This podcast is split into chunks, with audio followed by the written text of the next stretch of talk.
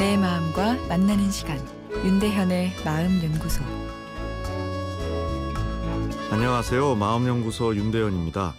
오늘은 공감 가득 찬 관계를 유지하기가 어려운 이유에 대해서 이야기해 보겠습니다. 답은 정해져 있어 너는 대답만 하면 돼 라는 뜻의 답정너란 재미난 말에는 공감받고 싶은 사람의 욕구가 담겨 있습니다. 일을 열심히 하는 직원보다 상사에게 듣기 좋은 말 잘하는 직원이 더 사랑받는 경우를 흔하게 보게 됩니다.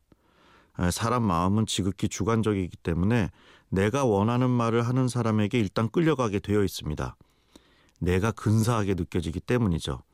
그것을 이겨내고 객관성을 유지하려면 상당한 노력이 필요하기 때문에 이 균형 잡힌 리더십을 갖는 게 쉽지 않은 일입니다. 하지만 균형 잡힌 리더십을 갖지 않으면 결국 본인한테도 해가 찾아올 수 있는데요. 가장 믿었던 부하 직원에게 배신당했다고 속상해하는 상사들을 종종 뵙게 됩니다. 자신의 마음을 잘 알아줘서 모든 걸 믿고 권한을 위임했는데 어, 뒤통수를 맞았다는 것이죠. 다르게 표현하면 자신을 잘 공감해 주던 부하 직원이 자신에게 분노라는 공격 행동을 한 것인데요.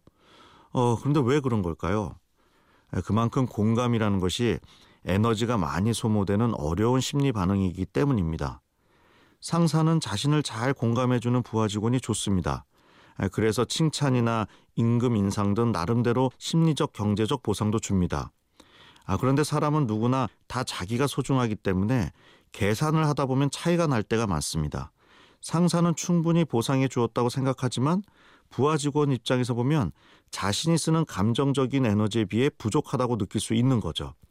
사람은 내가 마음을 준 만큼 상대방에게 받지 못하면 섭섭함이 생기고 어, 이것은 마음의 우라로 쌓이게 됩니다. 그것이 행동화되는 것이 분노, 공격 반응인 거죠.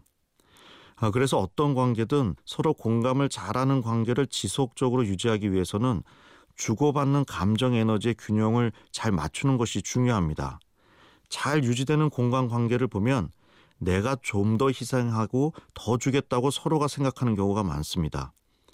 아, 그런데 네가 나를 공감하는 것은 당연한 사람의 도리이다. 내지는 이 정도면 충분하다라고 생각하고 관계를 가지게 되면 이 에너지 균형이 깨지고 누군가 결핍을 느끼게 되기 쉽습니다. 따뜻한 공간 관계를 잘 유지하기 위해서는 괜찮은 사람과 마음을 충분히 주고 또 충분히 받는 연습을 꾸준히 할 필요가 있다고 생각되네요.